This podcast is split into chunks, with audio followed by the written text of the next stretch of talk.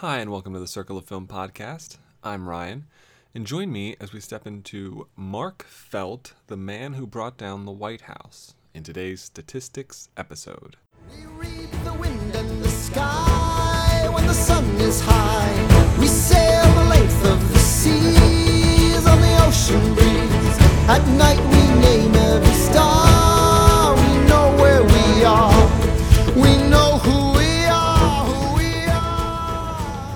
This is a new release film that uh, opened at our a nearby theater for me this past weekend, uh, so I finally got a chance to see it. I wasn't particularly looking forward to it. Uh, you know, I, I think there was like a, a spattering of, of excitement for it a couple of weeks ago, but that quickly died out when the reviews came in pretty bad. So it wasn't something I was particularly looking forward to, but it did have a ton of names in it. You know, it's not a small cast, a huge ensemble, and in my opinion, a wasted ensemble. Uh, the story follows Mark Felt, who worked at the FBI. He was the uh, number two at the FBI during the entire Watergate scandal and fiasco. And the film follows his life, his perspective, and his conflicts, inner conflicts, as he tries to not only like solve the issue, but make sure we're thinking about it and make sure that the issue is something we're talking about and we don't just kind of sweep it under the rug, which was the intention at the time. It's, you know, we've had movies about the Watergate scandal before. This is not a good one. It presupposes that the viewer knows a lot about the Watergate scandal beforehand, and that I, I hate that. I hate movies that do that, particularly movies about real life stories, because I, I don't think a lot of people know all of the intimate details about the Watergate scandal. You know, I have a very cursory understanding of it as well, mostly knowing anything I do know through movies about the scandal itself. So um, it's very limited. And on top of that, there is this absurd sort of B plot involving uh, Mark Felt's daughter, played by Maika Monroe, who doesn't show up in the movie until the last like 20 minutes, that feels completely unnecessary and out of place and doesn't impact the plot whatsoever. So, all in all, not a good movie. And there's not really much to go on and much to write home about. I thought Liam Neeson was okay. Uh, so you know, it's not awful as a whole.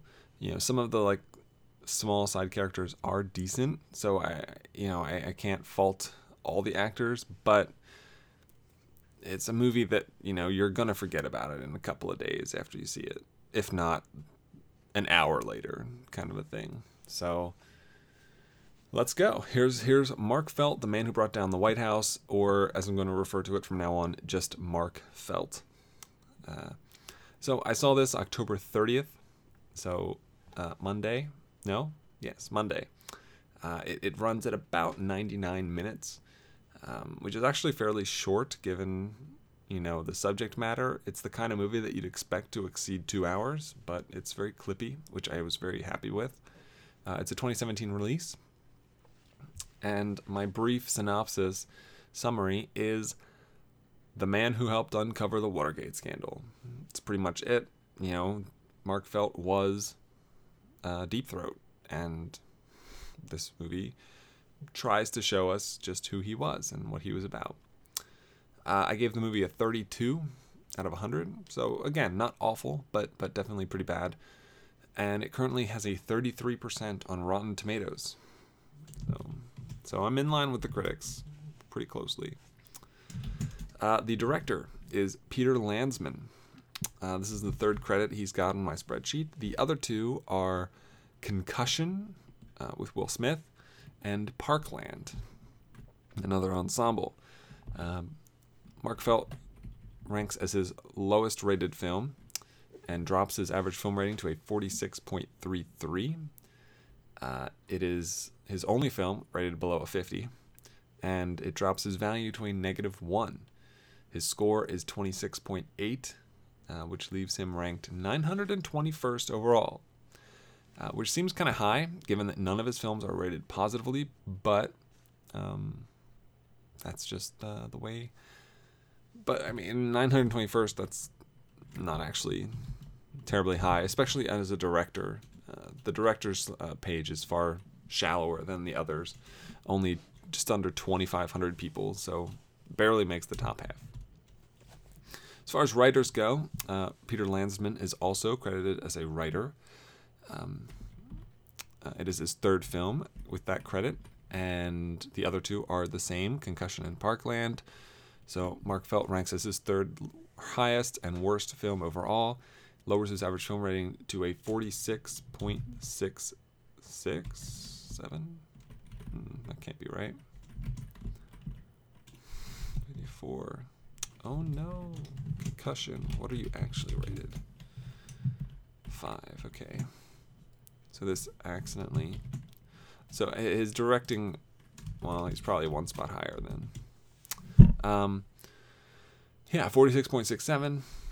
Uh, this is the only film of his, writing film of his rated lower than a 50. His value is negative one, and his score is 27, which is what his director score would be, uh, which actually moves him up a tiny bit. Uh, so he's actually tied for like 902nd. Uh, there are other writer credits given to this film, and those go to Mark Felt himself uh, for an autobiography, as well as John D. O'Connor. This is both of their first films with writing credit. Uh, their average film rating is a 32, their values are negative 1, and their scores are 9.67, which ranks them at 4,111 out of 5,245. Not a great start. But I don't really expect I don't expect Mark Felt to get any more writing credits, but I don't know, maybe John D. O'Connor. Uh, as far as acting, um, we have 15 acting credits to go around. Uh, the highest rated after this movie is Eddie Marsan, who gets one scene. He plays it quite well, uh, but it, it, just one scene.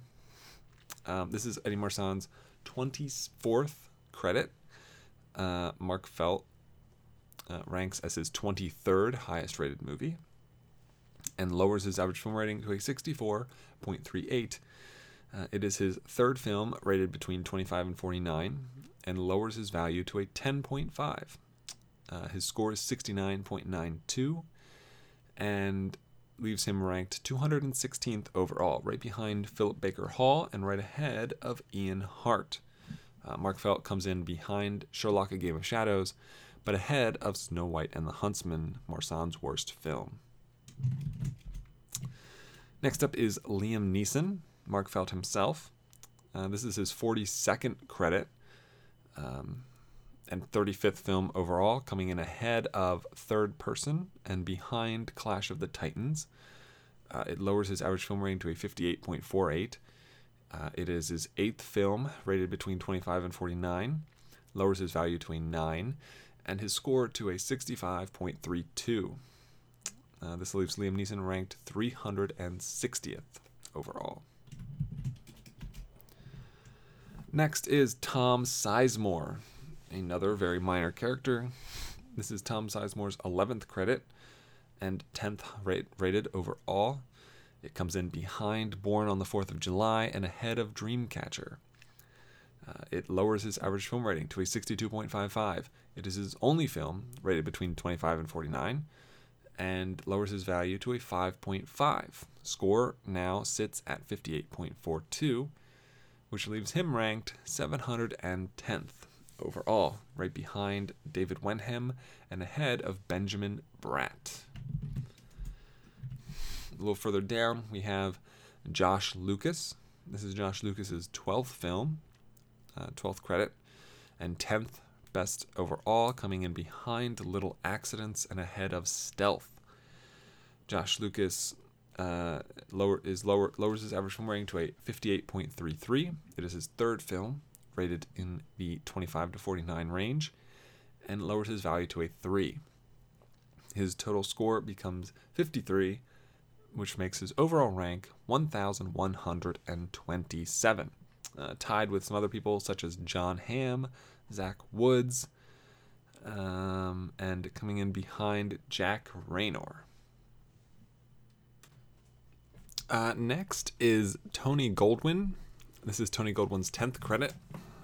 Uh, it is his ninth rated film overall, coming in just behind Insurgent and be- ahead of Bounce. Tony Goldwyn's average film rating drops to 57 even. Uh, it is his fourth film rated between 25 and 49, and his value is now 1.5. Uh, he has a score of 49 even. This ranks him 1,529th overall, tied with a lot of other people, including, let's see here, Janet Leigh, Lee, Janet Lee, um, Julia Ormond, Doug Jones, Donald Sumpter, among others. And behind uh, Wendell Pierce and Colm Feore, who have 49.05 films. Uh, next up is Martin Csokas. Csokas? I don't know if you pronounce the C in his name. Uh, y- you know who I mean, I, I assume. Uh, this is his 18th film credit that I've seen and ranks as his 14th best overall. Uh, Mark Feltus slots in behind Voice from the Stone and ahead of The Equalizer. It is uh, it lowers his average film rating to a 54.56. It is his eighth film, rated between 25 and 49, and drops his value to a negative 1.5. His score is 47.6, and that leaves him ranked 1,668th overall, uh, tied with Ben Whishaw and Matt Craven, uh, behind Ossie Davis. And uh, Csokas? Csokas? Mm, it's going to bug me. Next up is Bruce Greenwood, uh, who gets two scenes in the movie. This is his 31st film credit and his 23rd best overall, ranking behind Dinner for Schmucks and ahead of Gold. Uh, Bruce Greenwood now hasn't drops his average film rating to a 52.61. It is his eighth film, rated between 25 and 49 for me, and drops his value to a negative six. Uh, his score is 43.42, which ranks him 2,126th overall. That puts him just behind um, John Litel, um, who's known for Jezebel, starring Bette Davis, or The Life of Emile Zola, and just ahead of Michael Redgrave, known for The Innocents, The Lady Vanishes, and Battle of Britain that I've seen so far. And uh, Bruce Greenwood, and so he's 20, 2,126th out of 4,106. So we just crossed the halfway, uh, the 50th percentile, as it were. Next up is Diane Lane, given the thankless wife role in this movie. This is her 16th film credit and ranks as her 12th best overall. It comes in behind The Perfect Storm and ahead of Man of Steel. Uh, it lowers her average film rating to a 50.81. It is her sixth film, rated between 25 and 49. Drops her value to a negative 3.5 and her score to 41.67. That puts her tied at 2,312 with uh, Robert Prosky, Giancarlo Giannini, Laura Haddock, uh, and behind uh, Melissa Benoist. Benoist? Benoist, Benoist. Oh, I've heard it both ways. Um, who is Supergirl on the CW? Uh, was also in Glee's later seasons. Benoist, Benoist. I'm gonna look it up. How do you pronounce Benoist? Benoist in English, however, in French, it's Benoit. I would think, oh, she doesn't even pronounce it herself. Benoit. Benoit. Hold on. Let me, let me just make sure about this. Okay, so it's actually a little bit different than the others. Um, so Here's how it goes. Melissa Benoist. Melissa Benoist. Okay, I got that now. Got that now. All right, L- Melissa Benoist. Uh, ranked just ahead of Diane Lane. Moving on. Next up is Colm Meaney. This is his 12th film credit and 10th best overall. Uh, it falls behind Law Abiding Citizen and ahead of Soldiers of Fortune. Uh, it is lower. It lowers his average film rating to a 49.5. It is his third film, rated between 25 and 49. Drops his value to a negative two, and his score to a 40.43, which leaves him ranked 2,444th. This puts him behind a host of people, uh, including Kerry Washington, Zhang Zi, uh, Andrew Dice Clay, Paul Bates, uh, Alfie Allen, Bela Lugosi, Linda Blair, Claudette Colbert, uh, and ahead of Linda Harrison. Um, Linda Harrison is known for the original Planet of the Apes, the Tim Burton Planet of the Apes, and Beneath the Planet of the Apes. So she's just in Planet of the Apes movies. Cool. Uh, next up is Michael C. Hall, or Dexter, from the Showtime TV show. This is his seventh film credit and ranks as his lowest rated film, coming in behind Peep World. It lowers his average film rating to a 49 even. It is his fourth film, rated between 25 and 49, and has a, he has now has a value of negative three. His overall score is 35.11, and that ranks him as 2,929th overall, behind Gloria Swanson, um, and ahead of Jeanette Hain. Um, Jeanette Hain is not is known for The Reader, The Whistleblower, and The Young Victoria. I'm sure among others. Next up is Ike Barinholtz. This is Ike Barinholtz's eighth film credit I've seen. I've seen. It ranks as his seventh best film, coming in behind Neighbors 2, Sorority Rising, and ahead of Snatched. Uh, it is it lowers his average film rating to a 46.75. It is his fourth film, rated between 25 and 49, and drops his value to a negative 3.5. It leaves his score at 33.9, which puts him uh, at 3,033rd place, uh, which puts him behind uh, Joss Ackland, who you might know from the Mighty Ducks series, uh, Bill and Ted's Bogus Journey, The Hunt for Red October, and puts him ahead of Michael McElhatton from Perrier's Bounty, 50 Dead Men Walking, uh, Autopsy of Jane Doe, The Zookeeper's Wife from this year, King Arthur, Legend of the Sword. I think he's a Game of Thrones alum. I think so. And uh, still got a couple to go. Um, Maika Monroe is right, comes up next. This is her eighth film credit and fifth best overall, ranking behind Bokeh and ahead of Labor Day. Mark Felt drops her average film rating to a 40.88. It is her third film rated between 25 and 49. It lowers her value to a negative 6.5 and her score to 26.2. She is ranked 3,534th behind Penelope Cruz and ahead of Charlie McDermott. Uh, Brian d'Arcy James, who I know far more from the Broadway musical, musicals, plural, uh, Shrek, where he plays Shrek, and Something Rotten, the sort of uh, Shakespeare parody mu- musical, uh, where he plays um, Nick Bottom. This is his fourth film credit on my spreadsheet and ranks as his third best overall, coming in behind Sisters and ahead of Admission. Uh, it lowers his average film rating to a 39.5.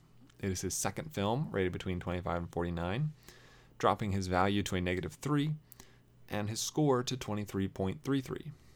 Uh, his uh, overall rank is 3,688, uh, tied with Carol Channing and Massimo Troisi. Uh, probably pronouncing that wrong. and ahead of Maggie Grace. There's also Wendi McLendon Covey. This is her 10th film credit and 5th best overall, behind Spooner and ahead of Bewitched. Uh, Mark Felt ranks as, or Mark Felt drops her average film rating to a 36.2. It is her fourth film rated between 25 and 49. And it drops her value to negative 8.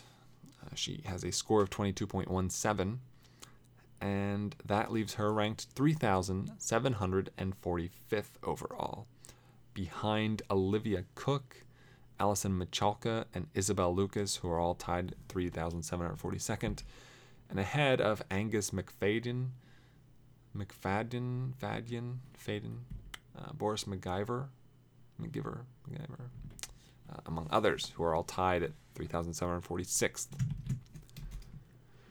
And there's also Kate Walsh. Uh, Kate Walsh from Private Practice, the uh, Shondaland series. And uh, this is her sixth film credit, uh, her fourth best, ranking behind Girls Trip from this year and ahead of Just Before I Go.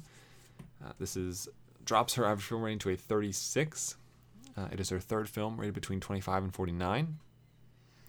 And it drops her value to a negative 6.5, leaving her overall score at 20.5 and ranking her at 3,809th, tied with uh, Jennifer Esposito, Jane Seymour, Ariel Kebbel, among others. Uh, behind uh, Timothy Os- Osmondson, Omenson, the uh, actual detective in Psych, uh, or if you ever watched Galavant, he plays King Richard. And those are all the actor credits for this film. Uh, moving on to genres, we have Mark Felt, ranked 32nd for 2017, qualifies as a drama and a thriller. So it drops the average film rating for dramas down to 62.96 and drops the average film rating for thrillers down to 55.38. I clocked it as a 2 on the Bechdel test as um, Maika Monroe's character and Diane Lane's character both talk to each other about male characters, uh, specifically Mark Felt's character, uh, or Liam Neeson's character, Mark Felt. So it's a 2. Um, it has an MPA rating of PG 13. Doesn't factor into my or IMDb's top 250. Currently has no Oscar nominations. I doubt it gets any, but uh, I guess it's still early. I don't think so. And doesn't factor into my current nominations and awards at all for this year. Moving back to the year, uh, so this is a 2017 film. Uh, I'm now at 195 films from 2017 that I've seen, and I've now seen 927 films in this calendar year. The average film rating of films from 2017 drops to 48.51, and the tomato meter for those same films is at 61.52. As a drama, it is the 82nd film classified as a drama that I from 2017 that I've seen, and as a thriller, it is the 47th film in the same sense.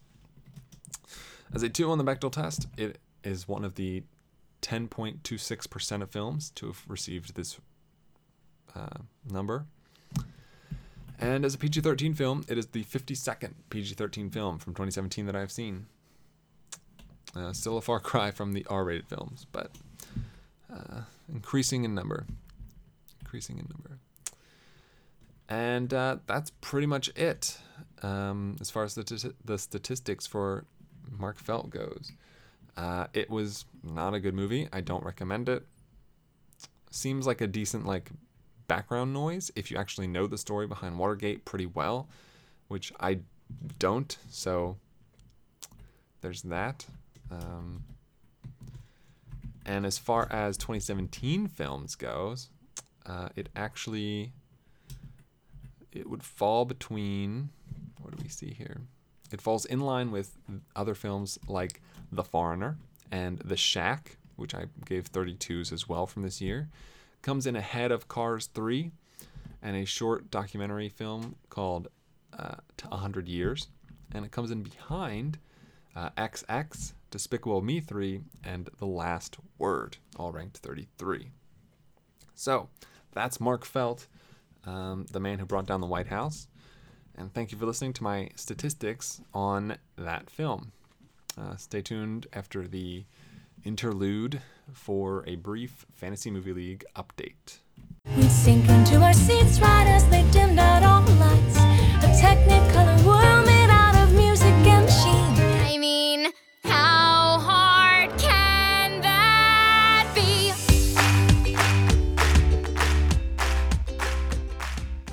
If you frequent the chatter, particularly the Cinerealist League chatter, then you're already probably aware of most of the stuff I'm going to get into in this episode or in this segment uh, because I've started posting uh, weekly statistics there uh, after having finally completed my spreadsheet for the Fantasy Movie League. But here I would just kind of keep things together and updated as well. So, week nine uh, saw a tie for the most perfect cineplexes in our league ever uh, at six. Those six perfect cineplexes were Rybone, Perksplex, Plexi, Raman, Director's Cut, and Shaubin. Uh, all people who were previously in the top 10 and remained in the top 10. Um, you'll notice that Keel Music, our leader, was not among that, those listed, and so he once again lost ground on everyone below him. Well, not everyone, but those specific people below him. Uh, however, he still has the lead, and uh, he only missed the PC by like two spots. Um, instead of playing Victoria and Abdul, he ended up playing uh, the Snowman and Kingsman. So he was missed out by like four hundred thousand dollars, which is not the first time that that's happened for him. He was the he was on the other end of the Kingsman American Made fiasco with The Foreigner a couple of weeks ago. So uh, his lead continues to shrink, and uh, he now sits at seven hundred twenty million dollars. Rybone is in second, still with seven hundred eight. So just twelve million dollars separates them. Perksplex is at seven hundred one. Plexi is at seven hundred. Xanadu uh, fell this week to six hundred and sixty-six million dollars, uh, as he did not play uh, necessarily the best Cineplex. Um, he played a he went heavy on Happy Death Day and uh, lost a lot of ground for that. In sixth is Rahman, who was our leader for the week, uh, locking in the earliest perfect Cineplex, uh, winning his second week of the season. And again, he missed week one entirely and is ranked sixth right now, and with a real chance to to move up. Uh, Film Obsessed 35 is in seventh uh, at 663 million, just a million behind. And he missed the perfect Cineplex as well, going with. Uh, he still did play some its, but um, in place of a third jigsaw, he went with Boo 2 and Happy Death Day, and then finished it off with a snowman, not playing Victoria and Abdul whatsoever. Director's Cut and Shaman both got perfect Cineplexes, and they're now 8th and 9th, respectively, uh, at 660 and 651 million dollars. And rounding out the top 10 is the Box Officer uh, with 628 million dollars. He finished 11th this week. Um, also going uh, pretty big on Happy Death Day, but still managing a couple screens of it to keep him from falling too far. Um, yeah. So now uh, Director's Cut leads the way in perfect cineplexes this season with three. We have four weeks to go. So unless he, so we'd have to get perfect cineplexes the rest of the way through to tie Rybone's Summer 17 record. Uh, uh, uh, Xanadu and Raman have both won, or and and YoJRB have all won two weeks this season. Uh, so with four weeks to go, there if one of those three people runs the, the table, they could break the record for most weeks won in a season. Uh, that is currently held by co-held by Plexi and Kill Music at five in their respective winning seasons. Um, any of the people with one, so Shaubin, Plexi, and Perksplex could also run the table and tie that record. Uh, as far as best performers go, Uh, Plexi, most people had three or four this week. Uh, Plexi held on to the lead at 17 now. Film Obsessed 35 moves into second with 16. Perksplex and Shaubin have 15, and Director's Cut has 14 to round out the top five there. Uh, as I mentioned, or as I haven't mentioned it yet, but the most uh, BPs in a season is Rybone with 38, and the smallest BPs in a season, uh, a winning season, with is Shaubin with 20. So everyone's still under 20.